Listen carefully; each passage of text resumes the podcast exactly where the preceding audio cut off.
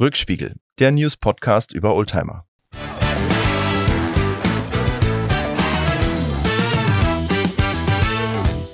Es ist Freitag, der letzte Freitag im Monat. Herzlich willkommen zum Rückspiegel, dem News-Podcast zum Thema Oldtimer, dein News-Kadett. Und auch heute blicken wir ein wenig auf die Schlagzeilen und Meldungen des letzten Monats. Was ist wichtig? Was ist von Gesprächswert? Worüber lohnt es sich zu reden? Und ich freue mich sehr, dass ich mit ihm reden darf dem Meister der Zurichtung, dem Lederflüsterer, dem Connoisseur des pigmentierten Büffelleders. Hallo Lars. Hallo, ja. In Anlehnung eines bekannten News-Podcasts, ähm, wenn ich das richtig interpretiert habe, freue ich mich sehr, dass wir zueinander gefunden haben. Ähm, dieses Mal mal wieder ähm, nicht persönlich, sondern via Internet Verbindung, aber trotzdem mit Bild für uns und für die Zuschauer halt hoffentlich mit einer trotzdem sehr angenehmen Tonaufnahme. Unsere Stimmen sind ja, wie sie sind, aber die Tonqualität soll trotzdem gut sein. Gerne ein Feedback geben, sollte das nicht der Fall sein. Geht's gut? Also, unsere Stimmen sind so, wie die sind. Du hast mir doch versprochen, dass du meine Stimme mal richtig schön machen wolltest. Aber gut, dann, dann, halt nicht. ja, mir geht's gut. Ich sitze hier in meiner Garage und äh, freue mich darauf, dass wir wieder ein paar Magazine, ein paar Artikel besprechen können. Aber du kannst vielleicht noch über was anderes berichten. Ähm, du warst ja auf der Automechaniker. Ja, das ist richtig. War ähm, überraschend viel los. Ähm, überraschend, ja, wie nennt man das? Also die Kontakte, die Gespräche, die wir hatten, die waren sehr, ähm, sehr, sehr angenehm und, ähm, glaube ich, führen auch ähm, zu, zu, weiteren, zu weiteren Entwicklungen, Geschäften, wie auch immer. Also ne, wir machen natürlich eine Messe, um, um dann Umsätze zu generieren, uns weiterzuentwickeln. Und ähm, die Gespräche waren sehr, sehr gut im Vergleich auch zu anderen Messen und die war auch gut besucht. Sie hätte besser befüllt sein können. Also es hätte, da hätten gerne mehr Aussteller da sein dürfen noch, ähm, gerade in dieser neuen Halle Fahrzeugaufbereitung. Ähm, aber von Automechaniker mit Bravour gelöst, muss ich sagen. Also ähm, mit einer guten Abtrennung und, und, und. Und dann ähm, haben die Autolackaffen, das sind ja so Fahrzeugaufbereiter aus Berlin, die auch einen YouTube-Kanal haben, die wir beide auch gut kennen. Schöne Grüße an ähm, der Stelle. Schöne Grüße. Ähm, einer von den beiden Autolackaffen hat auch einen Podcast, Nass und Schaumig. Sehr amüsant. Nicht so, äh, ja, Fahrzeugpflege mit ein bisschen ähm, Humor äh, näher gebracht. Äh, mit Marvin Glossbos heißt der. Jetzt schweife ich aber ab. Der war aber auch auf der Messe, Marvin, und die haben auch eine Live-Aufnahme. Also die haben einen Podcast live auf der Bühne gemacht. Es gab da auch eine Bühne bei der Automechaniker, ähm, wo man Vorträge sich anhören konnte. Oder ich habe welche gehalten zum Beispiel. Und dann gab es auch diesen Nass- und Schaumig-Aufnahme ähm, ähm, und ähm, aber auch viele andere interessante Sachen. Und ähm, das war eine, war eine gelungene Veranstaltung und die Autolackaffen, da wollte ich eigentlich drauf wieder. Sie hatten eine sogenannte DIY-Area, also eine ähm, Do-it-yourself. Do-it-yourself, also mach selber etwas, ja. probier aus. Da haben einige Hersteller dann Produkte gesponsert, dahingestellt. Und äh, die Autolackaffen waren mit dem gesamten Team, also mit vier Leuten plus zwei Leute Kamera oder so wie auch immer, da vor Ort. Und dann konnte man ähm, mal polieren, mal einen Ledersitz reinigen, mal einen Stoffsitz reinigen, am Auto oder an der Haube oder wie auch immer und konnte einfach Dinge ausprobieren. Gab es auch eine neue Poliermaschine von Lake Country, die ich bis dato noch nicht kannte. Das ist eine verstellbare, also die ist äh, sowohl ähm, ähm, rotativ als auch ähm, exzentrisch. Exzentrisch, danke. Ähm, mit unterschiedlichen Hüben auch noch. Also okay. weiß jetzt die Zentimeterzahl nicht. Ich meine, es war 8, 12, 26, aber naja, okay. Das ist jetzt für, für Fahrzeug, äh, Fahrzeugpflege verrückt, aber wir sind ja hier bei den Oldtimer. Es gab auch ein paar Oldtimer und die Automechaniker hatte auch versucht, ähm, hatten sie mir auch nochmal gesagt, noch mehr das Thema Oldtimer ähm, damit reinzubringen, weil Elektromobilität, Nachhaltigkeit so ein großes Thema ist und die wollten das gerne so als Konterpunkt auch nachhaltig. Es war ein bisschen Oldtimer da. Ähm, Glaserit hatte auch einen schönen großen Stand mit so ein paar Lackierbeispielen und so, war ganz interessant, aber ähm, das war nicht so viel, dass wir uns jetzt da erfreut hätten oder. Ist ja äh, auch keine Oldtimer-Messe. ist keine Oldtimer-Messe, aber die würden gerne da mehr machen wollen. Und ich glaube auch, dass es uns Oldtimer-Freunden gut täte, ähm, täte ähm, auch wenn es jetzt keine spezifische Oldtimer-Messe ist, uns da zu zeigen. Einfach weil das eine, die größte internationale Messe dieser Art ist, also Zuliefermesse weltweit, und ähm, man da Gehör bekommt. Weißt du? Mhm. Deshalb, also alle, die jetzt zuhören oder jemanden kennen, der in dem Bereich tätig ist, in zwei Jahren ist sie wieder, überlegt doch mal, ob man da nicht was machen kann und sprecht doch die Automechaniker an. Ähm, vielleicht gibt es auch Flächen, die sie zur Verfügung stellen, die dann also auch wenig kosten oder gesponsert werden, weil man dieses Thema mehr, mehr voranbringen möchte und so. Ich glaube, das, ähm, also es gibt ja so Themen, H-Kennzeichen, noch 30 Jahre, Fragezeichen, mhm. oder will man es erweitern? Ähm, darf man noch in ein, ähm, darf man noch in die Innenstädte fahren mit seinem Oldie, ne?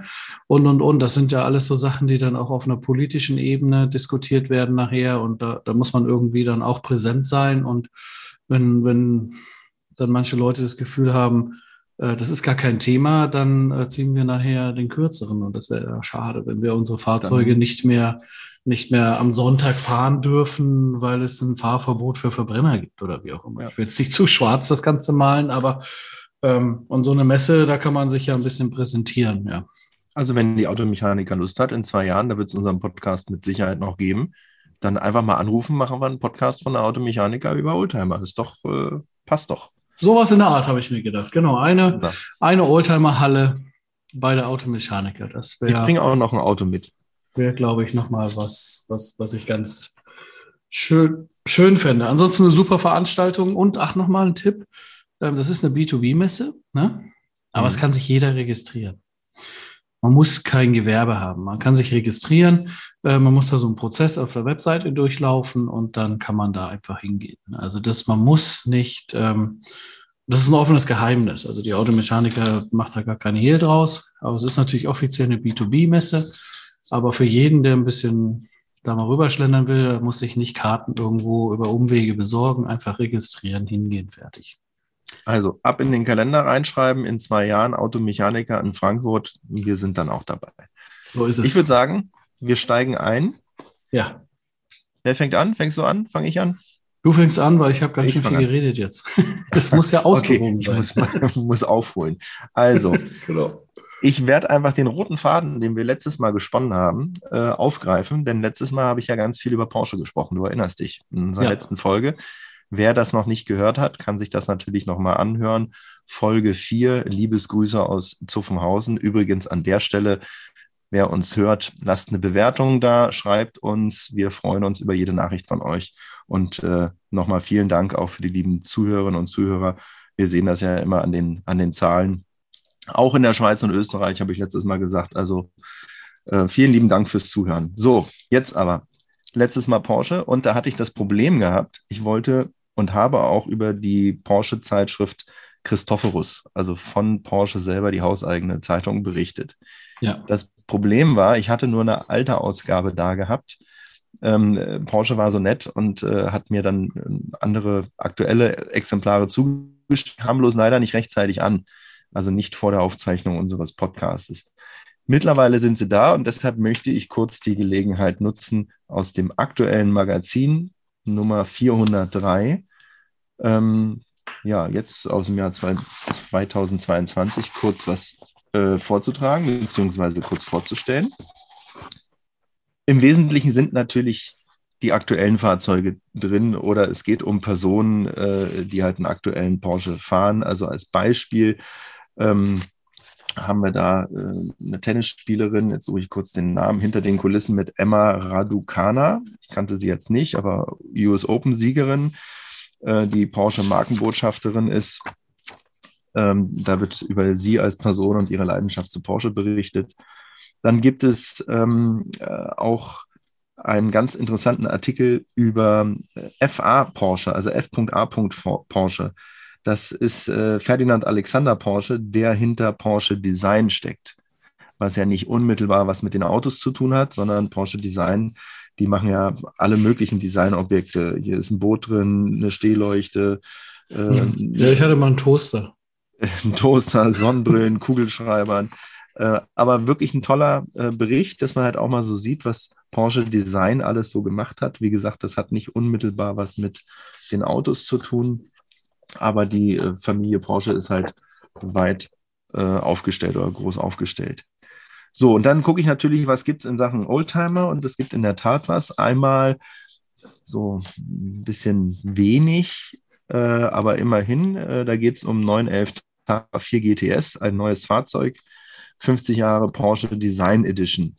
Und da sieht man dann halt auch immer äh, den äh, alten 911 S 2.4 Targa, Baujahr 72, wird allerdings gar nicht so viel über dieses Fahrzeug berichtet. Sind schöne Fotos drin. Vor allem vom ja neuen. Schönes, ist ja ein schönes Auto, ne? Finde ich. Ist ein wunderschönes Auto, sowohl der alte als auch der neue. Und ja, der alte. Ich bin jetzt kein, habe mir ja schon mal geoutet, bin ich so ein 911er-Fan, aber der Targa ist eine andere Liga, finde ich. Ist nochmal ein ganz anderes Auto man hat halt beides. Ne? Du hast äh, das Cabrio genauso wie das geschlossene äh, Coupé, Sportcoupé. Aber schön finde ich, bei dieser Design Edition sind halt so Elemente, die vom, vom äh, Fahrzeug von 1972 aufgenommen werden. Die Sitze haben zum Beispiel so ein Muster, ich kann es nicht genau erkennen, wahrscheinlich ist es Pepita. Ähm, äh, das sieht alles ganz, ganz toll aus. Das ist aber gar nicht der Bericht, über den ich heute sprechen wollte. Und zwar zum einen, die Zeitschrift äh, Christophorus ist in diesem Jahr 70 Jahre alt geworden. Die gibt es also seit 1952. Die feiern gerade Jubiläum. Und es gibt eine, im Endeffekt ist es bloß eine Seite. Die andere Seite ist das Foto von äh, dem Fahrzeug, wovon ich gleich berichten werde. Ähm, eine Geschichte über Richard von Frankenberg. Das ist nämlich der Gründer und der langjährige Chefredakteur des Christophorus. Und der hat in der ersten Ausgabe einen Artikel geschrieben, veröffentlicht, über einen automobilen Weltrekord, den er 1951 mit seinem Porsche, einem 356 SL, ich habe diese Bezeichnung vorher noch nie gehört, aber wenn man das Bild sieht, ähm, dann sieht man, die hinteren Radläufe sind verkleidet und ich glaube, das heißt einfach stromlinienförmig. Also 356 Stromlinie, wie auch immer. Ist aber nur eine Vermutung. Und ähm, es wird über seinen Artikel berichtet, wie er 1951 mit diesem Fahrzeug einen automobilen Weltrekord aufgestellt hat. Der ist nämlich 72 Stunden im Autodrom, und jetzt entschuldige ich mich gleich, falls ich, falls ich das falsch ausspreche, äh, in Frankreich im Lina Montlery, ich weiß nicht, ob ich es richtig ausgesprochen habe, bei Paris, äh, einen Rekord gefahren. Das Französisch das, mit Sicherheit nicht. mit Sicherheit nicht, ja, war mit Sicherheit falsch. Aber ich habe auch gleich noch was Französisches und ich bin auch nicht in der Lage, es richtig Na, auszusprechen. Du, dann nehmen wir also, uns dann beide nichts. Das ist doch nein, super. So ist es. Aber der hat halt da einen äh, Rekord gefahren. Diese Strecke, muss man sich vorstellen, sind zwei Graden und die Kurven sind Steilkurven. Das heißt, du fährst da die ganze Zeit mit Full Speed. Und der hat tatsächlich eine Durchschnittsgeschwindigkeit von 152,34 Stundenkilometer gehabt. In 72 die, Stunden. In den 72 Stunden, da sind die Boxenstopps mit drin. Das ist Wahnsinn für diese Zeit. Ja, also auch für die heutige Zeit. Insgesamt 10.987 Kilometer gefahren. Und damit hat er den Rekord gebrochen.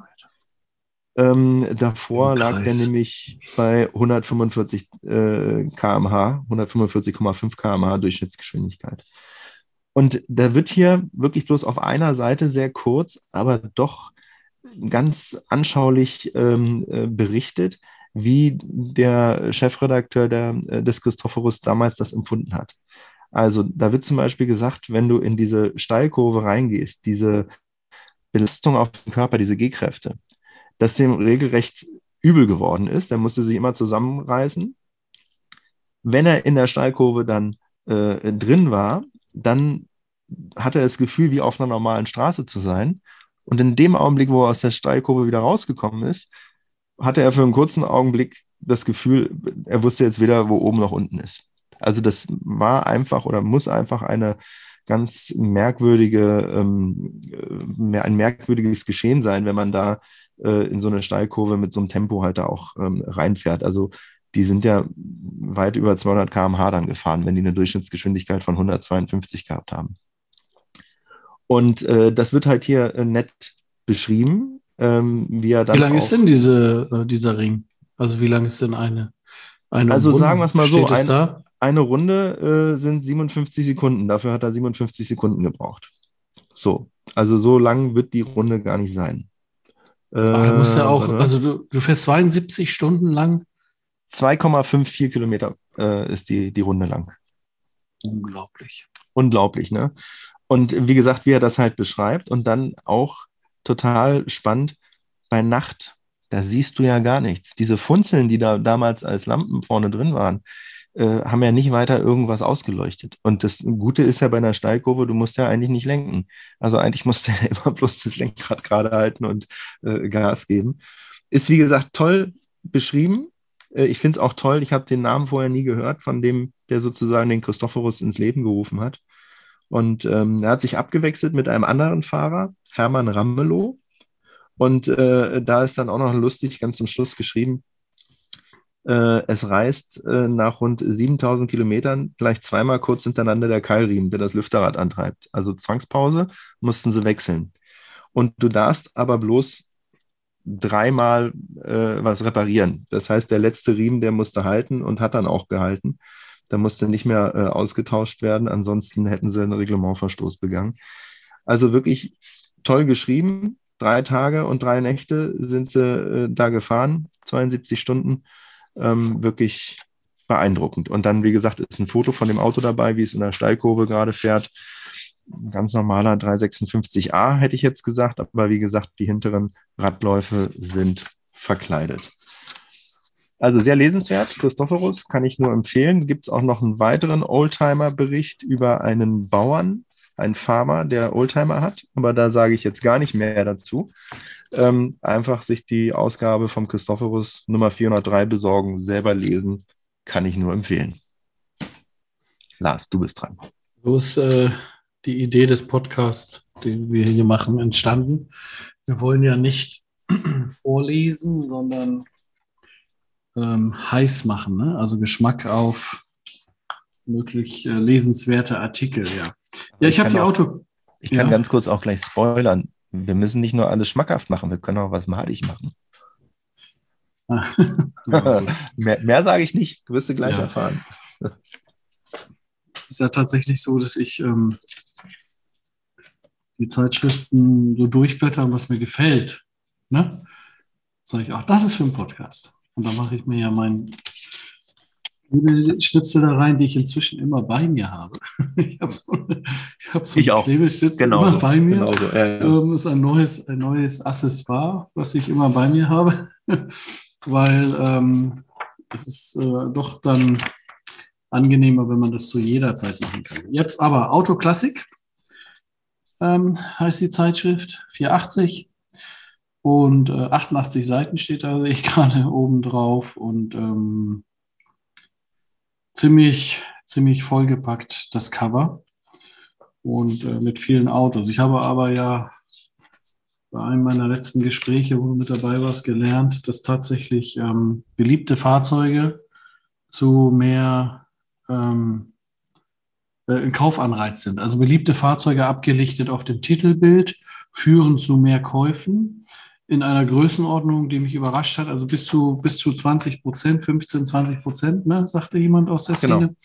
Ähm, von daher ähm, hat die Autoklassik sich gedacht, wenn ich ganz viele Autos drauf mache, wird was dabei sein, was den Umsatz steigert vielleicht. Ich weiß es nicht. Also es ist mir, Gute Taktik. ja, mir sind zu viele Autos drauf. Ich kann es dir ja einmal Ja. kurz zeigen, du kannst Ja, es okay. sehen, aber ja, irgendwie zehn oder so. Wie auch immer. Auf jeden Fall, da ist ähm, ziemlich am Anfang ein ganz kurzer ähm, zweiseitiger Artikel, ähm, wobei ähm, ähm, anderthalb Seiten ein Foto sind von einem älteren Fahrzeug. Und ähm, da wird berichtet, dass das Museum in Mulhouse oder Mulhouse bei Straßburg in Frankreich ähm, umbenannt wurde. Und zwar, das ist das, äh, also ich, für mich war es immer das Schlumpfmuseum und ich hatte gar nicht mitbekommen, dass es umbenannt wurde. Das Schlumpfmuseum, wir hatten ja schon mal kurz drüber gesprochen, du sagtest, na, es ist heute der 1. April. Nein, ähm, das, ist ein, das ist tatsächlich ein Museum, was von, von den Brüdern Schlumpf, die hießen, So, die beiden sind ähm, Schlaubi-Schlumpf und äh, Nein, Fritz, Fritz, Fritz und Hans Schlumpf. Die sind, ähm, also Fritz ist 92 verstorben und ähm, Hans äh, 89. Ähm, die sind aber beide Anfang 1900, also 1904 und 1906 geboren. Ähm, und die haben eine Autosammlung und diese Autosammlung ist in dieses Schlumpfmuseum reingegangen und die haben den Namen geändert, genau. Also das, ähm, das, das hieß wohl jetzt eine Zeit lang äh, oder seit 2006 hieß es wohl, ähm, ja, jetzt kommen wir zu dem Französischen, ne? CDL, ähm, CDL Automobil. Komplett falsch ausgesprochen, weiß ich, aber jeder, der ein bisschen Französisch kann, kann das dann korrigieren für sich einmal. Jetzt heißt es äh, Nationalautomuseum Sammlung Schlumpf. Genau. Also ich kannte ich überhaupt nicht. Ich dachte, das, das heißt schon immer so. Ähm, warum rede ich darüber? So eine Namensänderung ist ja völlig uninteressant. Ähm, das ist ein sehr sehenswertes Museum, finde ich. Ähm, hier in diesen drei Zeilen, die da geschrieben wurden, ähm, äh, steht zum Beispiel auch drin, die Zahl wusste ich jetzt nicht mehr. Achso, es sind hier 20.000 Quadratmeter. Wow. Ähm, äh, steht hier drin und ähm, es sind über 100 Bugattis. Also Bugatti hat ja seine Produktionsstätte unweit von dem Museum weg. Ähm, es gibt auch also Schlumpf und Bugatti, die kannten sich auch gut. Und ähm, deshalb ist der Bugatti blau. Jetzt verstehe ich das. Die Schlümpfe sind auch blau. Weiß nicht, ob das einen Zusammenhang gibt, keine Ahnung, aber möglich ist vieles. ich wollte das Museum empfehlen. Also wenn man mal da auf der Ecke ist, Straßburg, ähm, äh, dann auf jeden Fall hingehen. Ich finde aber auch, dass es, ähm, weil es ja auch nicht so weit ist von Deutschland aus, also klar, der Kieler hat es ein bisschen weiter als der Frankfurter, oder der Stuttgarter ist noch dichter dran, keine Frage. Aber es ist jetzt ja auch nicht in Südfrankreich oder irgendwo äh, ewig weit weg. Es ist direkt an der deutsch-französischen Grenze und ähm, sehr, sehr sehenswert. Ich war da mal, weil ähm, es gibt da auch eine Messehalle tatsächlich direkt nebenan. Und ähm, da waren wir mal bei so einer kleinen regionalen Oldtimer-Messe. Ähm, da habe ich da auch das, ähm, wie heißt der neue, der, der, ähm, der kleine ähm, Alpine, der, äh, der Renault, Renault weißt du? Der ja. Renault Alpine, da, da, den hatte ich das erste Mal dann an dieser Neuauflage da gesehen zum Beispiel. Also da war der Renault Alpine Club. Die hat natürlich die ganzen, die ganzen Oldies, aber die hatten dann auch einen neuen da. Und da gab es dann abends tatsächlich ein, im, in dem Museum ein ähm, Zusammentreffen der Aussteller, so mit ähm, Schnittchen und so, ne? Ja. Und ähm, aber ich war, das hat mich beeindruckt, das Museum, das finde ich, ähm, das ist nicht besonders liebevoll gemacht. Das ist nicht das Beeindruckende, sondern die Anzahl der Fahrzeuge, die ich noch nie vorher gesehen habe, die ist einfach gigantisch groß. Also gibt es ganz, ganz viele Autos, die ich noch nie gesehen habe. Und jetzt muss ja. man ja sagen, du siehst ja ziemlich viele Autos schon allein durch deinen Beruf. Also durch meinen Beruf, ja, genau. Also ja. es ist selten, dass ich mal ein Auto nicht, ich, ich kenne mein Namensgedächtnis leider nicht so gut, wie ich es gerne hätte. Aber ja, also schönes Museum, deshalb ähm, ähm, Schlumpfmuseum auch mal googeln vielleicht. Ähm, das kann ich nur empfehlen. Genau. Jetzt habe ich keinen Artikel empfohlen, sondern ein Museum. Aber in dieser Zeitung ist noch, der Preis ist heiß drin. Harry Weinfurt und RTL. Harry Weinfurt und RTL in dem Fall nicht, sondern es ist ein Artikel über Porsche-Fahrzeuge. Und ähm, wie so, also Porsche fahren ähm, assoziiert man ja auch immer gleich mit ähm, kostenintensiv, ne? Also zumindest die Anschaffung und dann ja. ein Jahr später eigentlich auch. Und hier hat man mal versucht, ähm, andere Modelle, also man, man spricht auch über den 911er, aber man hat eben auch den 928, den 924, den 914, den 944 und den 968 mal unter die Lupe genommen, hat ein bisschen was dazu geschrieben zu jedem Fahrzeug, wie viele wurden gebaut, ähm, hat mal so auch eine Bewertung gemacht mit Daumen hoch, Daumen seitlich, Daumen runter.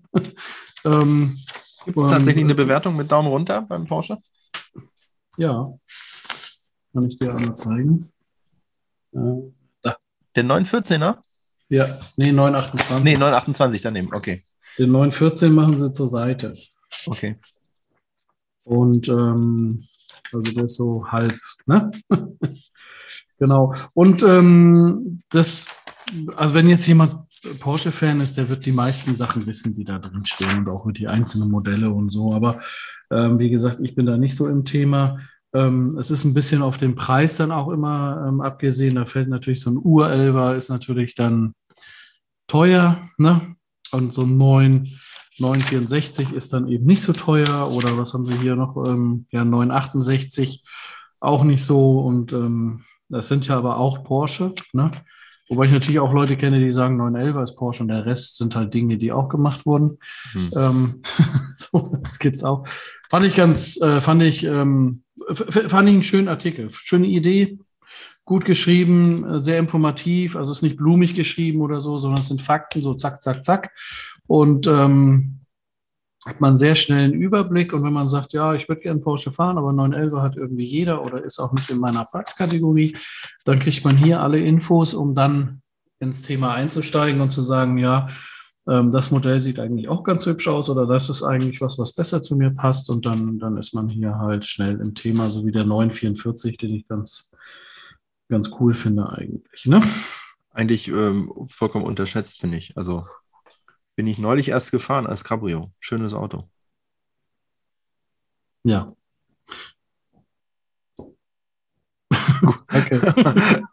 also schöner Artikel, wer was über Porsche äh, erfahren möchte, äh, kann genau. das entsprechend da. Genau. Und wenn wir dann schon bei richtigen, reinrassigen Sportwagen sind, bleiben wir kurz noch in der Zeitung.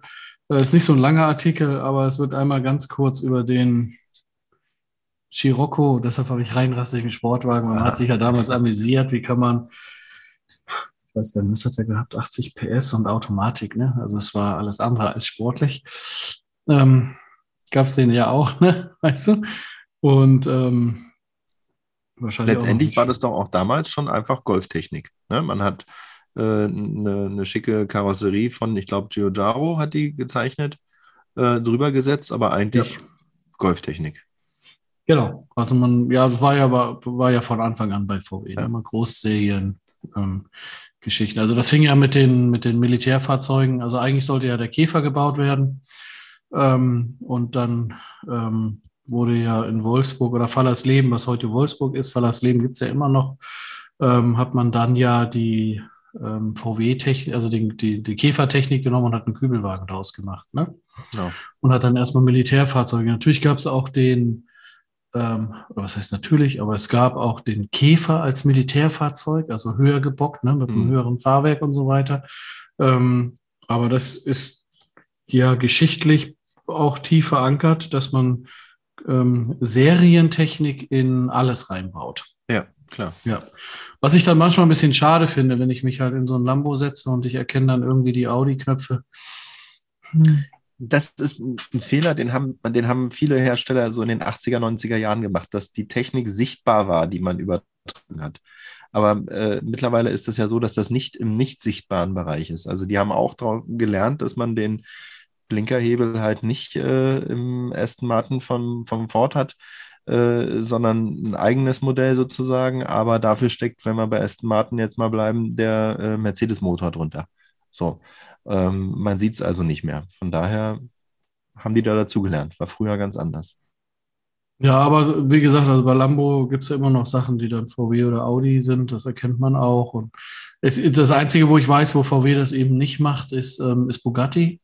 Hm. Sondern, ähm, aber die benutzen die gleiche Technik. Das ist ähm, vielleicht weiß nicht, ob das jemand weiß. Also tatsächlich der Fensterheber zum Beispiel, der wird ähm, so vom Zulieferer ähm, zu einem anderen Zulieferer geschickt. Ja, so, also so wie er mhm. im, so wie er im Passat verbaut wird, ja, wird er zu einem anderen Zulieferer geschickt, der zerlegt den, ja, nimmt dann ein Alu-Gehäuse zum Beispiel, fräst da einen Schalter draus und baut dann die Serientechnik, also die Großserientechnik, mhm. dann an das Alu gefräste Knöpfchen und schickt es dann zu Bugatti, dass sie es einbauen. Und schon kostet der Fensterheber 100 Mal mehr als beim Passat. ja, aber beim Basispreis von 3 Millionen beim Chiron. Ja, aber tolle Autos. Ja. Aber wie gesagt, also, schön, dass ich weiß, woher das Blau jetzt kommt, von den Schlümpfen. von den Schlümpfen.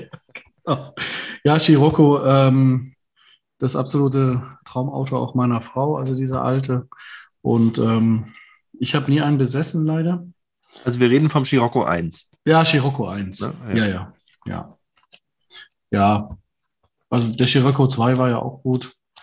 Der ganz neue, heißt er dann 3, weiß ich gar nicht. Das weiß ich auch nicht, ehrlich gesagt. Aber den gibt es auch nicht mehr, ne? Nee, der hatte ja auch nichts.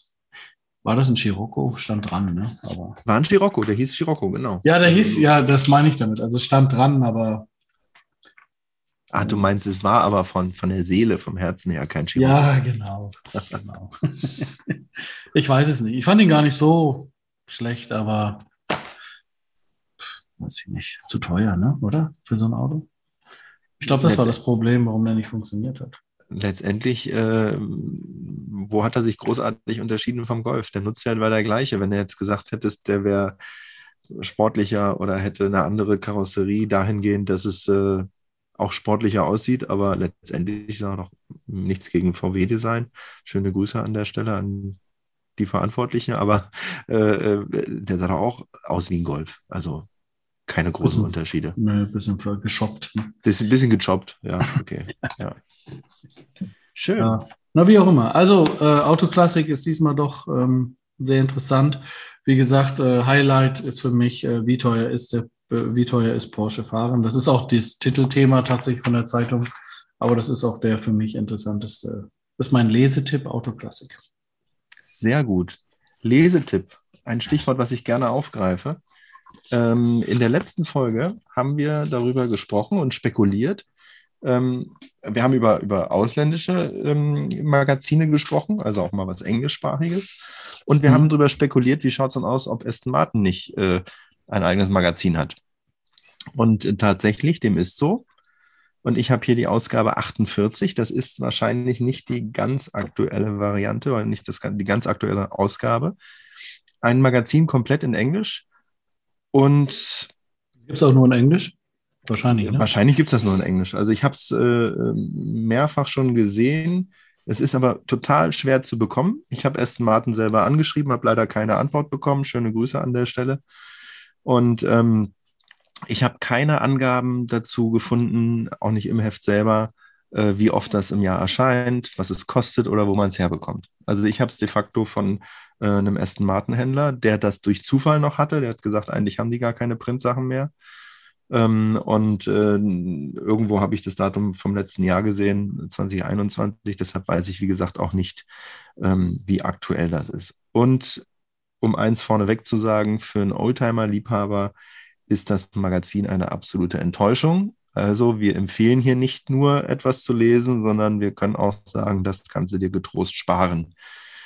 Insbesondere, wenn es nicht so einfach zu kriegen ist. Ne? Also wenn es dann schwer ist zu kriegen, dann soll es doch auch le lesewert sein oder Genau. schön aussehen, dass man wenigstens sammeln mag oder wie auch immer. Genau. Und ähm, es, es sieht schön aus und äh, wer was über aktuelle Aston Martins erfahren möchte, ist damit wunderbar aufgehoben. Ja, also es äh, ist schon eine hochwertige Zeitschrift, wobei mir aufgefallen ist, sehr viel Werbung ist da drin.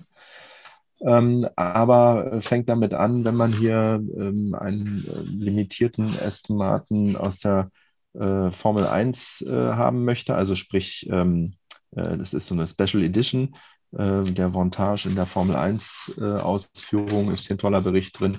Über den DBX, das ist das SUV von Aston Martin, Ja, ist ein Bericht drin.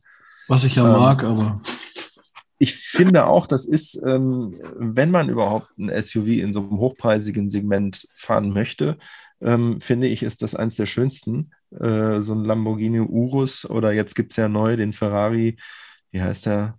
Der hat so einen ganz komischen Namen. Aber der ist jetzt auch vorgestellt, der, der SUV von Ferrari. Da finde ich das absolut unpassend. Ähm, und äh, hier beim Aston Martin DBX, den finde ich ganz schön.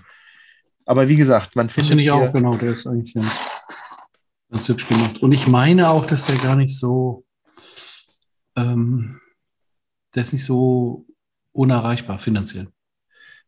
Das ist immer relativ. Also ich glaube, der kostet schon mehr als ein Cayenne oder so. Ähm, Ja, ja, aber, ja, aber äh, weiß ich gar nicht genau. Ich habe den in äh, freier Lebensbahn sozusagen auch nur ähm, im, im Showroom gesehen. Ich habe den noch nie auf der Straße gesehen. Aber ich schweife ab. Ähm, wie gesagt, nur neue Fahrzeuge über den äh, deutschen Aston Martin-Chef Tobias Mörs ähm, ist was drin, Artikel. Ähm, sind auch schöne Fotos drin, aber man muss wirklich ganz genau hinschauen, um mal einen Oldtimer zu sehen. Und das, wo ja Aston Martin eine tolle ähm, Heritage hat. Ähm, ich habe nur was gefunden äh, bei einem Artikel über ein erstaunliches Auto, also wirklich auch, äh, was die Leistungsdaten angeht, äh, absolut einzigartig und äh, vor allen Dingen von der Optik. Das ist der Limited Edition V12 Speedster. Das ist ein Fahrzeug ähm, ohne Dach. Kann man auch kein Dach rüber machen, hat auch keine richtige Windschutzscheibe, nur so zwei kleine Scheibchen. Ähm, und äh, erinnert zum Beispiel an Mercedes McLaren SLR. Die hatten auch mal so ein Fahrzeug gehabt. Oder aktuell äh, Ferrari hat das mit diesen Sondermodellen SP3 heißt der, glaube ich, und SP2. Ähm, ist also so ein kleiner Trend. Ähm, und Aston Martin hat halt auch so ein Fahrzeug halt aufgelegt. Man muss sich das so vorstellen: keine A-Säule, keine B-Säule, kein Dach. Ähm, und hinter dem Fahrer und Beifahrer sind lediglich so zwei Domes, äh, wo die Überrollbügel sozusagen drin sind. Ansonsten ist das Fahrzeug komplett offen. Und ähm, es bezieht sich auf ein äh, ebenfalls offenes Fahrzeug von ähm, Aston Martin, den DBR1. Jetzt muss man erstmal sagen, was heißt DB? Man hat ja immer bei Aston Martin diese Abkürzung DB, zum Beispiel der DB5, äh, der James Bond äh, Aston Martin. Und DB steht einfach für den damaligen Eigentümer David Brown und DBR, weil das ein Racing Car war. Und der DBR1 ist ein ganz besonderer Wagen. Der hat nämlich als einziger Aston Martin jemals ähm, die, äh, den äh, Le Mans-Sieg eingefahren für Aston Martin. Das war 1959. Aber mehr wird leider hier über dieses Auto gar nicht erzählt. Man sieht das nur einmal so von hinten angeschnitten fotografiert. Äh, und das ist halt schade. Es geht halt nur um diesen V12 ähm, Speedster. Äh, ein tolles Auto sicherlich. Der Speedster gibt es nur 88 Exemplare. Der ist 300 km/h schnell, 710 PS von 0 auf 100 in 3,5 Sekunden. Alles schick, aber sicherlich auch ein Future Classic, aber hat nichts mit Oldtimern zu tun. Und deshalb muss ich leider sagen, Aston Martin, schade, dass ihr da nicht auf eure Heritage eingegangen seid. Äh, Porsche hat das mit dem hauseigenen Magazin dann doch deutlich besser gemacht. Klare Empfehlungen muss man nicht haben. Ja, es sei denn, man möchte halt sich über neue Fahrzeuge informieren oder hat irgendwie. Dann auf alle Fälle. Äh, es ist ein gutes Magazin, aber halt nicht für, wenn man da einen Oldtimer sucht, äh, habe ich jetzt hier Pech gehabt. In der Ausgabe war nichts drin. Vielleicht ist das in anderen Ausgaben anders. Wir werden das mal beobachten. Aber äh, diese Ausgabe hier, Ausgabe 48, wenn man Aston Martin mag, super, aber für Oldtimer uninteressant. It's your turn. It's my turn. Wo ist es? Oldtimer Praxis. Ausgabe Oktober 10, 2022. Da ist ähm, ein Artikel drin über ein Auto, das 20 Jahre lang restauriert wurde. Uh, also ist er schon ein bisschen älter. so schnell. Ist ein schöner Artikel über einen sogenannten Ford 17M Deluxe. Also, ähm, lass mal gucken, Bau, Baujahr, Baujahr, Baujahr, welches Baujahr genau? 50er müsste das sein, ne? Ja, das ist genau. Also, ja, ich hatte gedacht, dass hier nochmal steht, wo der genau her ist. Also 57 bis 60, drei Jahre wurde das Auto gebaut und ähm, hat, das schreiben die da drin auch so schön, er sieht eigentlich aus wie ein äh, wie ein Ami aus den 50ern in Hosentaschenformat. Und ähm, das ist das, was ich an diesem Taunus mag. Der ist, ähm, der hat diesen 50er Jahre Rockabilly-Stil ganz und gar und ist aber ja äh, nicht, gab es auch in Amerika ähm, offensichtlich, also steht hier auch in dem Artikel drin, aber ähm, der war schon für hier gedacht. Und ähm, ja, das ist ein cooles Auto. Und das Schöne ist hier, das ist ein, ist ein Pärchen. Also sie hat irgendwie das Auto für ihn besorgt. Und dann hat er das gemeinschaftlich mit einem, der sich auskennt, restauriert. Und jetzt ist das in einem absolut tollen Zustand, das Fahrzeug. Alles original. Ähm, und ähm, das haben die ganz, das haben die hier, das haben die hier schön geschrieben, ähm, schön erklärt, wie es dazu kam und was sie so gemacht haben. Und ähm, ist, eine, ist eine Geschichte über Leute, die Oldtimer mögen. Ne? Und auch ähm, über ein Fahrzeug, was nicht so alltäglich ist. Also vor allem nicht aus den 50ern. Also den, das, das Auto wurde ja dann in diversen ähm, Designs ja gebaut. Mhm. Ne? Coupé, ein Kombi gab es, glaube ich, auch. Ein Kombi gab es auch, ja, ein Zweitürer-Kombi, so viel ich weiß. Ne? Mhm. Also der hatte gar keine hinteren, also es war kein Fünftürer, gut, sondern der hatte zwei Türen vorne und äh, hinten keine Türen, sondern war tatsächlich das Coupé einfach, äh, beziehungsweise den Stufenheck hat man dann eigentlich einfach äh, ja, länger, länger gelassen. Genau. Also, das ist ähm, eine, schöne, eine, schöne, eine schöne Geschichte über dieses Fahrzeug, aber mehr halt über die, über die Besitzer, wie sie dazu gekommen sind und ähm, wie sie sich dann um die, um die Restauration gekümmert haben. Und ähm, da sind auch Bilder drin, wie er halt komplett zerlegt ist und ähm, von Grund auf gemacht worden ist. Er hatte Glück, dass er nicht so viel Rost hatte. Also der kam irgendwo aus einer Garage, die trocken war. Und ähm, das ist halt oftmals das Problem bei dem Fahrzeug, dass es ein äh, schneller unterm Hintern wegrostet, als man es. Es gab da ja damals auch überhaupt keinen Rostschutz. Also das ist ja ein Thema, was ja viel, viel später erst aufgekommen ist. Und äh, das ist klar, wenn die Autos nicht wirklich irgendwo trocken abgestellt worden sind, dann ist da nicht viel von übrig geblieben. Ist da nicht viel. Fand ich einen schönen Artikel, Oldtimer Praxis, ist gar nicht so ein richtiger ähm, Dollar Praxis-Artikel, äh, wo man dann wirklich so Schraube für Schraube durchgeht, sondern ähm, eine schön geschriebene, schön geschriebene Geschichte und hätte auch in der normalen Oldtimer-Markt gut Platz gefunden. Genau. Und ein Auto, was man ja auch nicht so überall sieht. Also wann hast, du, wann hast du ein 50er, 50er Jahre Ford das letzte Mal gesehen? Das ist auch schon wahrscheinlich ein bisschen her, ne? Wenn dann nur auf einer Messe oder bei einer, bei einer Ausfahrt oder so. Ja, Ist was genau. Besonderes. Toll. Und schön wieder dann äh, so eine Geschichte von den Menschen hinterm Lenkrad zu haben, hinterm Steuer. Das ja. ist doch das, was die Geschichten erzählenswert macht. So ist es. Schön. Kurz und knapp diesmal. Kurz und knapp. Ähm, ich habe eine Zeitschrift, die wirst du nicht kennen. Aha. Das ist nämlich ein Clubmagazin, was es auch, soweit ich weiß, nur für Clubmitglieder gibt. Das äh, ist das Magazin Das Schnauferl. So, jetzt kann ich mir die äh, Gesichter vorstellen. Was soll das heißen, das Schnauferl? Ähm, wenn man das Cover von diesem äh, Magazin sieht, dann weiß man genau, worum es geht. Da sind nämlich wirklich Vorkriegsautos abgebildet, die teilweise auch eher einer Kutsche ähneln als einem äh, Oldtimer, so wie wir uns das vorstellen. Und die heißen halt Schnaufer, weil früher die Fahrzeuge natürlich nicht so viel Leistung hatten und wenn die halt eine Steigung hoch mussten, Berg hoch mussten, ähm, dann äh, sind die an ihre Leistungsgrenzen gekommen und das Wasser fing dann auch schnell an, im Kühler zu kochen und äh, die machten halt so Geräusche, als wenn einer schnauft, wenn er den Berg hochläuft, wie auch immer. Und das ist das Clubmagazin des ASC, des Allgemeinen Schnauferclubs. Der ASC ist der älteste durchgehend existierende Oldtimer-Club Deutschlands. Den gibt es seit 1900.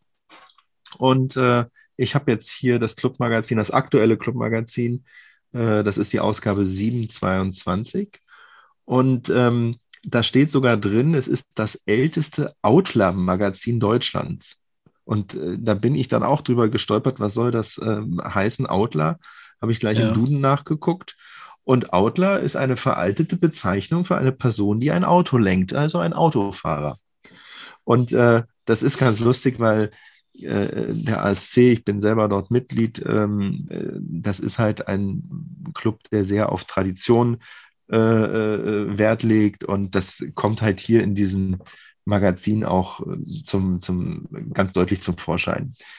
Es wird vor allen Dingen in dem Magazin berichtet über Veranstaltungen und Ausfahrten, ähm, die die Teilnehmer oder die Mitglieder dieses Clubs gemacht haben man muss dazu sagen, dass dieser Club aufgeteilt ist in Landesgruppen. Ähm, das heißt, jetzt muss ich mal hinten reinschauen, es gibt 14 Landesgruppen, 15 Landesgruppen, Verzeihung. Und ähm, in dem Magazin berichtet man sich dann halt gegenseitig, was man mit seiner Landesgruppe gemacht hat. Also zum Beispiel hier, wir hatten mal das ähm, Museum in Einbeck, den PS-Speicher, äh, schon mal hier bei uns im Podcast erwähnt. Und da gibt es eine Landesgruppe, die hat da über den Besuch äh, in Einbeck berichtet. Ähm, dann gibt es äh, eine äh, Ausfahrt, die sie selber gemacht haben. Das ist die ASC Bertha Benz Fahrt, ähm, auch mit tollen Fotos. Und wie gesagt, da sind halt Oldtimer meistens äh, aus der Vorkriegszeit dabei, äh, die hier abgelichtet sind, die hier, über die hier berichtet wird. Und äh, wirklich ein lesenswertes äh, Magazin, aber wie gesagt, es ist schwer ranzukommen. Und ganz interessant fand ich einen Bericht, ganz kurz auf der letzten, äh, im letzten Bereich der Zeitung. Äh, da ging es um E-Fuels für Oldtimer. Also ein Thema, dem wir uns ja hier auch schon mal angenommen haben. Da wird halt darüber berichtet, dass es ähm, äh, einen Parlamentskreis gibt, automobiles Kulturgut. Da äh, ist der ASC auch immer mit dabei und diskutiert und auch die FIFA, jetzt nicht zu verwechseln mit der Fußball-FIFA, sondern der ähm, FIFA, das ist der Weltverband für Oldtimer, schreibt sich F-I-V-A. Und die sitzen dort halt auch äh, bei diesem Parlamentskreis und betreiben dort letztendlich Lobbyarbeit, muss man so ganz klar sagen. Die vertreten nämlich das Interesse von uns Oldtimer-Besitzern.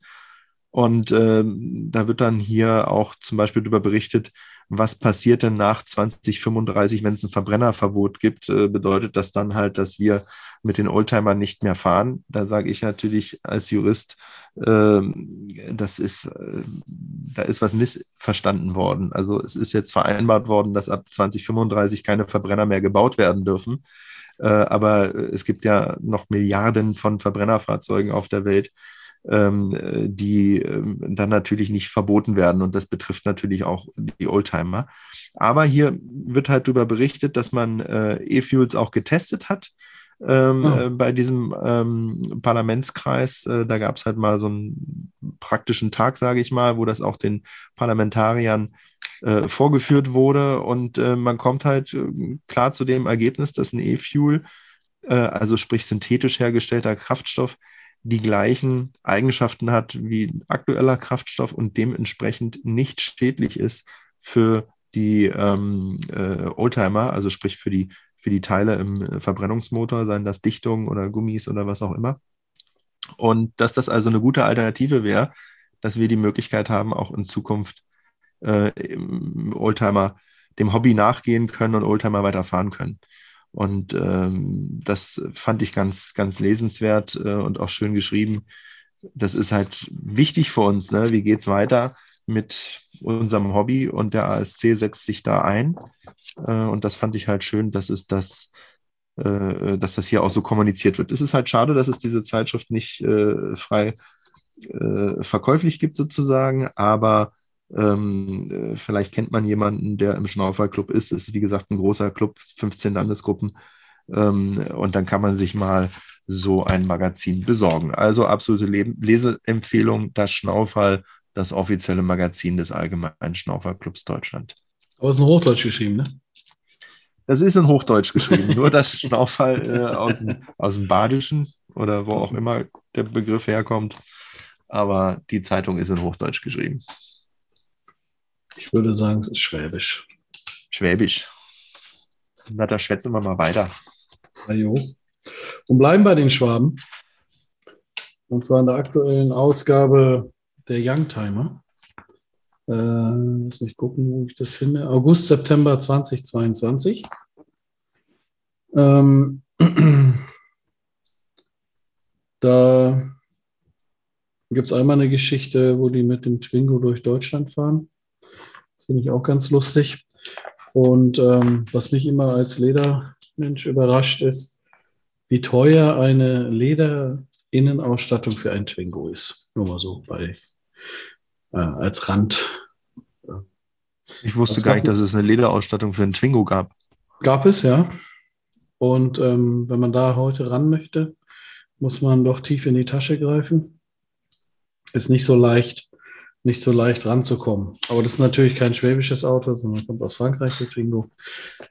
Wir wollten ja bei den Schwabenseiten bleiben. Es ist wieder das Titelthema, was mich, ähm, was mich ähm, gefesselt hat oder wie auch immer, oder was ich spannend fand und was ich gerne zum, zur, zum, zum Lesen empfehlen möchte. Ähm, und zwar geht es um den 190er Mercedes-Benz oder auch liebevoll Baby-Benz genannt. Sehr schönes Auto. Und ähm, der ist 40 Jahre nun am Markt. Also ein H-Kennzeichen. Für mich eins der mit der am besten geeigneten Alltags-Oldtimer, die es so für einen guten Kurs aktuell noch gibt. Ne? Ja. Also ein, äußerst alltagtaugliches Auto. E-Fuel ist auch kein Problem. Ähm, da hatte ich schon auch diverse Artikel mal drüber gelesen. Natürlich gibt es eine ganz große Bandbreite an Motoren in diesen, über die Jahre. Da, ähm, weiß gar nicht, wie viele verschiedene Motorisierungen es da. Ja, fallen mir schon ein paar ein. Angefangen vom 1,8 Liter, dem kleinen, bis hin zum Evo 2 mit der großen Theke hinten auf dem Kofferraum. Äh, Deckel. Äh, genau, also es gibt eine ganze Menge, ganze Menge Motoren. Ja, und dann auch äh, Benzin und Diesel, ne? Ähm, gibt den ja auch als Diesel und ähm, ja, aber das ist, und das ist ein sehr ausführlicher Artikel, der geht tatsächlich, weil das mal eben zählen. Eins, zwei, drei, vier, fünf, sechs, sieben, acht, neun, zehn, elf, elf Seiten. Wow ähm, wo alles drin steht und wo auch diese Bandbreite, die du gerade schon erwähnt hattest, mit drin ist. Und dann, was ich nicht wusste, da werden wahrscheinlich jetzt einige sagen, oh, warum wusste er das nicht? Es gab eine Avantgarde äh, Sonderausstattung oder Lackierung in drei verschiedenen Farben. Genau. Ähm, Grün, Rot und Blau. Grün, Rot und Blau, genau. Das finde ich natürlich Zeitgeist pur, ne? Die sind der Hammer, diese Autos, ja. ja. Ich ähm, könnte mich nur mit dem etwas grüneren anfreunden, persönlich, aber das ist ja Geschmackssache. Naja, äh, dann, dann erzähl mal, wenn du die Bilder vor dir hast, ich habe es jetzt ja. nur vom inneren Auge. Ich weiß, der blaue ja. ähm, ist ein blau Metallic und hatte innen drin eine Lederausstattung, die bunt war. Das war dann so ähm, äh, gelb, rot, grün oder so gestreift. Ähm, also zum, ja, äh, die haben gar nicht so richtig viele Fotos von innen. Ich möchte dir mal zeigen, leider, weil von innen waren sie eigentlich ja noch poppiger und noch mehr dem Zeitgeist ja. entsprechend. Da. Genau, aber du meinst genau. das, was da im Hintergrund ist, ne? Das genau, das, das sieht man beim Roten und der hatte aber nur Stoff gehabt. Den gab es nur mit Stoff. Und der Grüne hatte dann wieder Leder gehabt. Ja. Cool. Also schön Zeitgeist und Mut zur Farbe. Also heute sind ja die Autos doch eher, eher weiß, schwarz, silber. Und da hat man sich noch ein bisschen, ein bisschen mehr ran getraut. Und das ist halt ähm, irgendwie, also genau, es gibt eine große Palette an Motoren, es gibt sehr solide Motoren. Ähm, äh, Rost ist zwar auch irgendwo ein Thema, aber ist, glaube ich, handelbar. Ähm, es gibt noch Ersatzteile für diese Fahrzeuge. Man kann schon H-Kennzeichen haben und ähm, wenn man jetzt ein Fahrzeug fahren möchte, ähm, das ein bisschen alltagstauglich ist, was auch noch reparabel ist. Ähm, nicht unglaublich viel kostet, aber im Wert steigen wird, da gehe ich schon von aus. Ähm, Zumindest wenn er in einigermaßen guten Zustand gehalten wird, dann ist das ähm, ein empfehlenswertes Fahrzeug, wie ich finde. Und gut, der Evo ist natürlich nicht bezahlbar, das ist klar. Ne? Da gibt es auch gar nicht so viele davon äh, äh, beim Evo. Das sind ja so sogenannte Homologationsmodelle ähm, für äh, Rennfahrzeuge. Und äh, der Evo ist ja bei der DTM gefahren. Die sind ja super erfolgreich gewesen, sowohl mit dem Evo 1 als auch mit dem äh, Evo 2. Also äh, Klaus Ludwig ist dann mehrfach Meister geworden. Alan Lohr ist ähm, mit dem Evo gefahren. Also das war ja für die DTM, waren die damals die absoluten Spitzenreiter. Da sind die anderen Hersteller nicht rangekommen. Äh, tolle Autos. 300, 373 PS steht hier gerade, ja.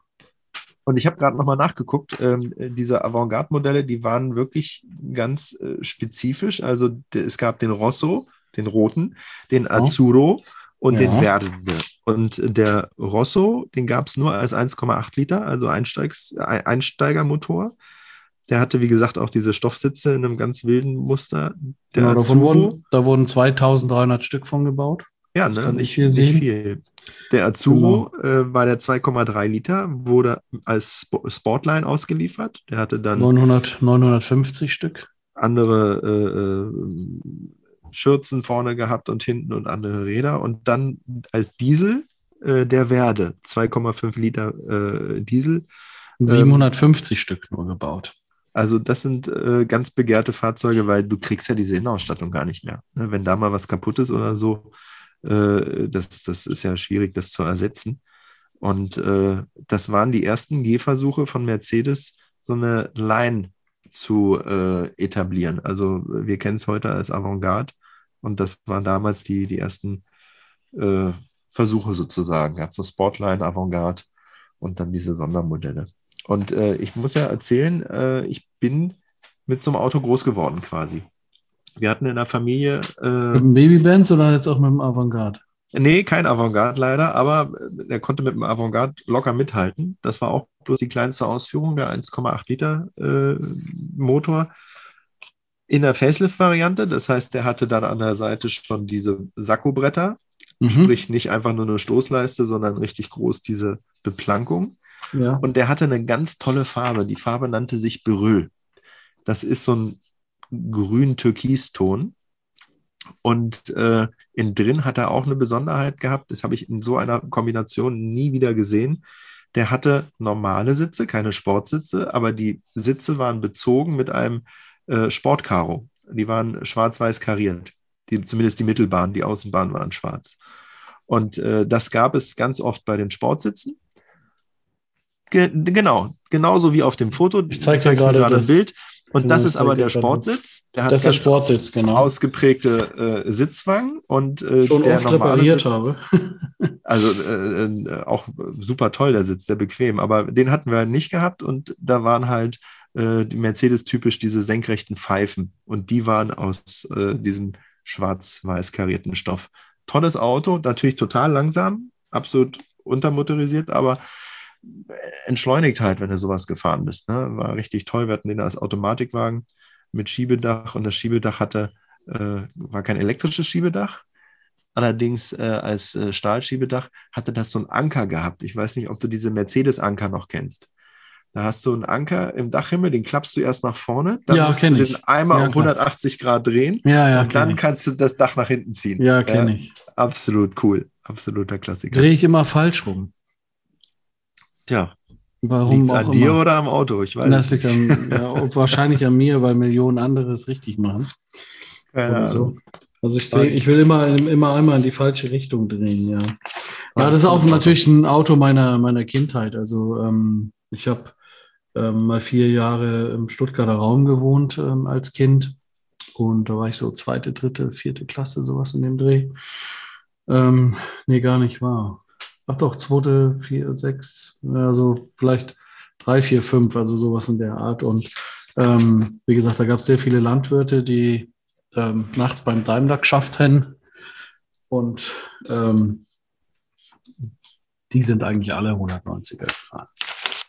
Ja, absolut als, cooles Auto. Als das Pendelfahrzeug, ne? Die hat natürlich noch mal ein bisschen was Größeres als Landwirte auch, ne? Aber das, ähm, das Pendelfahrzeug zum Daimler hin, wurde mit dem 190er gemacht. Und die haben ja auch irre Fahrleistungen. Äh fünf Leute, also Fahrer plus vier Leute da rein, dann, also Fahrgemeinschaften, weißt du, für die Nachtschicht. Ja. Und ähm, ja, genau. Und deshalb, da standen, also in dem Ort, wo ich gewohnt habe, ähm, Landkreis Tübingen, da standen, ähm, ich weiß nicht wie viele, die Straße da war voll mit 190ern. Gepflastert mit 190ern, cool. Ja, genau. Und ähm, ein Freund von mir, der war dann immer, der ist 190er-Fan, aber der ist dann immer so für diese Khaki- und Braunfarben zu haben. Und da habe ich mich jahrelang sehr schwer mitgetan, finde das aber inzwischen cool, muss ich sagen. 190er in K. Braun. Aber fällt mir ehrlich gesagt jetzt gar nicht so ein ad hoc.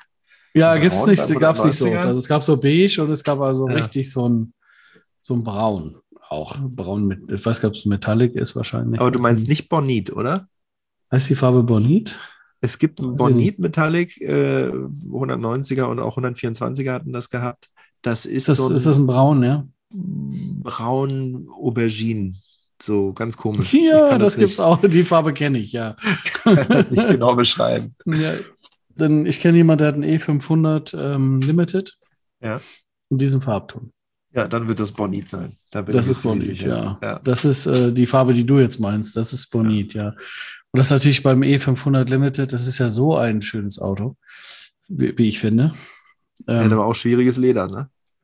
Auch, ja. Der hat schwieriges ja. Leder, das stimmt, aber es ist machbar, ist lösbar. Ähm, weil er hat ja so eine, ja, auch Zeitgeist, ähm, Design, Lackierung, ganz, wie auch immer. Ganz so, wildes Muster im Leder, ne? So, so, eine Kante, die so ausgenebelt wird, so querbeet ja, einfach ja. rüber, ja, genau. Also stimmt, als wenn man so ein Blatt Papier nimmt und eine, eine, Spraydose über die Kante führt und dann hast du ja, wenn du das Blatt wegnimmst, eine Kante so eine ganz scharfe und so Kante. Ne? Nebel. Ne? Hm, genau, genau, ja. ja, so ähnlich wurde das auch gemacht. ja, das kriegt man schon wieder hin. Es gibt auch Leute, die das tatsächlich auch nachmachen. Also wenn man das jetzt neu beziehen möchte, gibt es auch tatsächlich Leute, die, die so ein Leder zur Verfügung stellen und die dann in der Lage sind, das, äh, das neu zu beziehen. Ähm, oder man repariert es halt, ne? Aber ja, immer wenn ich bei Alexandro bin und ich sehe das Auto, denke ich, was für ein schönes Auto mit einer furchtbaren Farbe. ja, aber, ne? Wobei natürlich ähm, vom, von der Designsprache ähm, das Gesamtkonzept ist ja das Besondere beim E500 und nicht die, also hübsch ist er ja nicht, ne? Wenn man jetzt, weißt du, was ich meine? Also, der E500 als solches ist ja. doch hübsch. Mit den breiten Backen, der sieht doch toll aus. Ja, der, der, der hat was, ja, aber ist jetzt kein Designwunder, ne? Nee, ist ein 124er mit dicken Backen. Mehr nicht. Ja, genau, ja, ganz genau. Ja. so, so, ist es. Ja. ja. Also, Youngtimer, alles über den 190er, über den geliebten Baby-Benz, der aus meiner Sicht einer der bestgeeignetsten Alltags-Oldies ist. Es gibt noch viele andere, gar keine Frage, aber ähm, ja, ist ja auch, der ist ja auch gut verfügbar. Und da gibt es viele, also aus meiner Sicht ein paar Gründe, warum der gut geeignet ist. Auch eine gute Ersatzteillage wahrscheinlich. Ja, noch. Noch, ja. Noch, noch. Gut, dann kommen wir noch zum Ende sozusagen unseres Podcasts oder hast du noch was? Du hast noch was, ne? Ich habe noch zwei Sachen, ja. Ich habe einmal, ähm, das ist gestern reingeflattert bei mir, die, es gibt ein Sonderheft, Oldtimer Markt, Oldtimer Praxis, 7,90 Euro. Äh, Sonderheft Nummer 70, Panne, Fragezeichen, so bleiben Sie mobil. Und dann ist noch so ein kleiner blauer Button drauf, helfen Sie sich selber. Ähm, jetzt bin ich, ich bin kein Schrauber, habe leider auch viel zu wenig Ahnung ähm, muss immer um Hilfe bitten bei vielen kleinen Sachen. Also bei mir zum Beispiel habe ich jetzt äh, meinem Grand Wagoneer, da gibt es so eine Benzinleitung, die schwitzt irgendwie oder wie auch immer man das nennt. Ähm, und das ist ja nur wirklich keine komplizierte Technik, ne? Bei so einem alten V8 Ami. Aber ich weiß nicht so recht, was ich tun soll und deshalb muss ich dann das mit jemandem zusammen machen. Und ähm, diese Zeitung ist, ähm, wie gesagt, ein Sonderheft, Panne, Fragezeichen, so bleiben Sie mobil. Da sind viele Tricks drin oder viele Informationen, ähm, wie man Kleinigkeiten ähm, auch wieder selber machen kann. Gut beschrieben, so dass es jeder gut versteht. Und ähm, fand ich ein schönes Heft. Hatte ich so noch nie in der Hand. Ähm, haben die mit Sicherheit schon ein paar Mal auch gemacht, aber Jetzt gibt es halt eine ganz aktuelle Ausgabe und ähm, das wollte ich einmal empfehlen. 7,90 Euro finde ich jetzt auch nicht so super viel. Und das ist halt auch ein Heft, was man sich dann ja weglegen kann. Und da kann man sich so ein bisschen Allgemeinbildung ähm, aneignen über typische, ähm, typische Dinge, wenn er halt mal nicht anspringen will oder wenn mal dies oder das ist. Es muss ähm, nicht immer ein schwerwiegender Fehler sein, sondern dann kann man da mal nachschauen und das auch selber vielleicht wieder hinkriegen. So ist es. Gut, sehr schön. Spätestens, wenn es einem auffällt, genau. Und dann ähm, haben wir ja die Rubrik Alte. Wir haben noch die Rubrik mit den alten Artikeln, ne? Genau. genau. Und da habe ich mal bei uns im Lager gestöbert. wir sammeln ja einige Zeitschriften. Viele sammeln wir natürlich, weil da Artikel von uns drin sind. Das muss ich auch nochmal dazu sagen.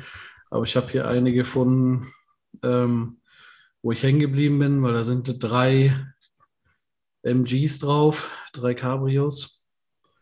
Und ähm, hatte, als ich danach geguckt hatte letzte Woche nach der Zeitschrift, ähm, also das British Classic von Oldtimer Markt, Ausgabe Juni, Juni, Juli, also Ausgabe 4 aus Juni, Juli 2012. Dann doch schon ein paar Tage älter. Damals 4,50 Euro gekostet. Und ähm, ja, British Classics geht also um englische, britische Fahrzeuge. Und ähm, ich habe einen Elektro-MG bei mir hier um die Ecke fahren sehen, also einen neuen MG Elektro, ne, so einen kleinen SUV. Also die nur und, noch den Namen sozusagen MG tragen und nichts so mehr mit der alten Firma und dann ist haben. genau und dann habe ich so habe ich halt unsere alten Zeitschriften durch und dann fiel mir die Zeitung in der Hand und da steht dann vorne drauf 50 Jahre MGB. Dachte ich, ach guck, die waren also 2012 schon 50 Jahre alt. Ne? Und ähm, das sind ähm, drei Doppelseiten, beziehungsweise vier Doppelseiten, eine Doppelseite Einleitung und dann gibt es, äh, haben die drei Herren mit drei verschiedenen Modellen besucht und haben auf jeder Doppelseite einmal den, den Menschen und das Fahrzeug dazu vorgestellt. Und ähm, das ist nett geschrieben. Das ist wirklich schön geschrieben. Ähm, ein bisschen Daten gibt es natürlich auch dazu. Und ähm, ja, also diese, ich habe jetzt nicht mehr, ich habe es vergessen, ehrlich gesagt, ähm, nachzugucken, ob die noch verfügbar ist. Aber ich denke schon. Also wenn man die nochmal haben möchte oder das nochmal lesen möchte, dann ähm, kann man das mal gucken. Und dann ist die Firma jetzt ja schon über 60 Jahre alt. Ne? Da kann man äh, übrigens auch mal getrost sagen, man kann mal bei diesen Kleinanzeigenportalen äh, schauen. Es werden äh, immer wieder alte Zeitschriften angeboten, äh, teilweise ganze Jahrgänge. Ähm, wenn man da noch was Bestimmtes sucht, lohnt sich das auf den unterschiedlichsten Portalen mal zu gucken. Äh, da wird man immer fündig. Ich kann mir vorstellen, dass man, selbst wenn man die jetzt nicht im Handel bestellen kann oder beim Verlag nochmal, äh, dass man die auf alle Fälle über so eine Kleinanzeige bekommt. Ja. Ja, also drei Herren mit ihren MGs. Ähm, die da vorgestellt werden. Und da ist natürlich noch ein kleiner Artikel drin: Altes Leder restaurieren, Löcher und Risse AD. Mensch, wie kommt's? Das, wie kommt's? Ja, das, das meinte ich damit. Also, ähm, wenn jemand dann die Zeitung sieht, wundert euch nicht, das ist natürlich der Grund, warum wir diese Zeitschriften auf, aufgeholt haben. Wir haben schon ein bisschen gelacht, weil das ist ja gerade mal zehn Jahre her. Aber Jahre. Der Kollege, ähm, also Wurin, der bei uns in der Werkstatt ist, in der Schulungswerkstatt, hat sich doch verändert. hat ein bisschen für Spaß gesorgt, die Zeitung aus dem Betrieb. Als man gesehen hat, oh, so sah der mal aus. Ich sage, du bist gerade noch von 2012, ist gar nicht so lange her. Ähm, aber das ist ja auch gefühlt. Genau. Das ist also, das Tolle, dass wir einen Podcast machen, da sieht man uns nicht. Das, da das ist so, ja, wir können machen. getrost so vor uns, vor uns her altern. Ja. Was äh, sind die Themen? Ne? Sehr Für heute oder die Zeitschriften, die wir rausgesucht haben. Ähm, ich war wieder äh, hoch erfreut, wie viel doch äh, wertiger Content zur Verfügung steht. Ist tatsächlich so, dass ich noch mehr Zeitschriften theoretisch hätte. Aber ich ja, lege mich dann halt auf irgendwas fest und dann wird das, wird das vorgeschlagen. Und ähm, ja, schön, dass du Zeit gefunden hast. Ich hoffe, den Zuhörern ähm, kribbelt in den Fingern und die suchen sich jetzt die nächste Zeitschriften, ähm, Zeitschriftenladen auf und holen sich die eine oder andere Zeitschrift und haben auch so viel Freude daran, diese Artikel zu lesen und mehr über Fahrzeuge zu erfahren und so weiter und so fort, ja. Das hoffe ich auch und äh, ich kann das nur unterstreichen. Wir hatten ja heute, wie gesagt, zwei äh, Zeitschriften, die wir davor noch nicht hatten, äh, die vielleicht auch nicht alle Zuhörerinnen und Zuhörer kennen.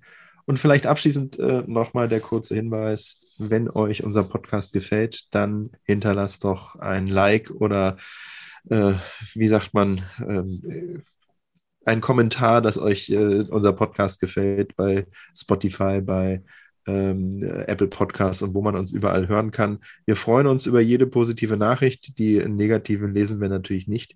Ihr könnt uns auch gerne schreiben äh, an unsere E-Mail-Adresse. Lars, hast du sie gerade parat? Weil ich habe sie gerade nicht parat. Ja, das wird äh, in, äh, nee, das ist. Packen wir in die Show Notes. Sehr gut. Ab in die Shownotes. Ja, ist irgendwas mit Rückspiegel at gmail.com. Äh, irgendwas nicht, mit Rückspiegel war das, ja. Aber nicht nur Rückspiegel allein ging, glaube ich, nicht. Nee, kalt erwischt. Kein, Tut mir leid, kein, aber ich schreibe ja selten selber. Ne? Das ist auch mal die gute Ausrede. Ihre Telefonnummer bitte. Ich rufe mich ja nicht selber an. Ne? So sieht's aus. Ich schreibe mir auch keine Mails selber. Also guckt in die Shownotes, da packen wir auch nochmal alle Magazine, die wir heute besprochen haben. Ja, oder haben, einfach rein. auf Insta Instagram gehen. Ne? Genau. sind wir ja beide, sind wir ja beide auch äh, erreichbar. Ähm, wenn dann jemand uns erreichen möchte. Oder auch mal einen Tipp hat für eine Zeitung, da sind wir auch sehr dankbar. Wir versuchen die dann zu besorgen, beziehungsweise Mackie, du bist ja gut im, im, im, im Zeitung besorgen. Ich ähm, habe ja dann eher die konsumigeren Sachen hier bei mir und ähm, ja. Wir lassen uns immer was einfallen. Also rückspiegel.podcast auf Instagram, da könnt ihr uns erreichen. Vielen lieben Dank fürs Zuhören. Vielleicht nochmal, wir nochmal heiß machen auf den nächsten Podcast. Den nächsten ja. werden wir auch nochmal auf Distanz aufnehmen müssen, leider. Ähm, weil ich auf der anderen Seite der Welt bin und da Schulung mache in Australien tatsächlich.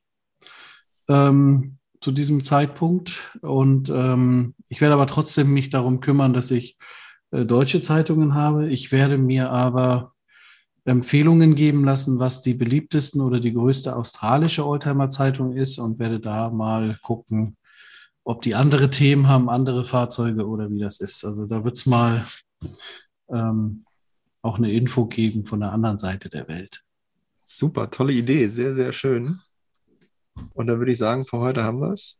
Vielen herzlichen Dank fürs Zuhören. Liebe Grüße an Mickey Beisenherz zum Abschluss noch und äh, fahrt vorsichtig. Alles Gute. Alles Gute. Danke fürs Zuhören. Tschüss, Lars. Tschüss, Mackie.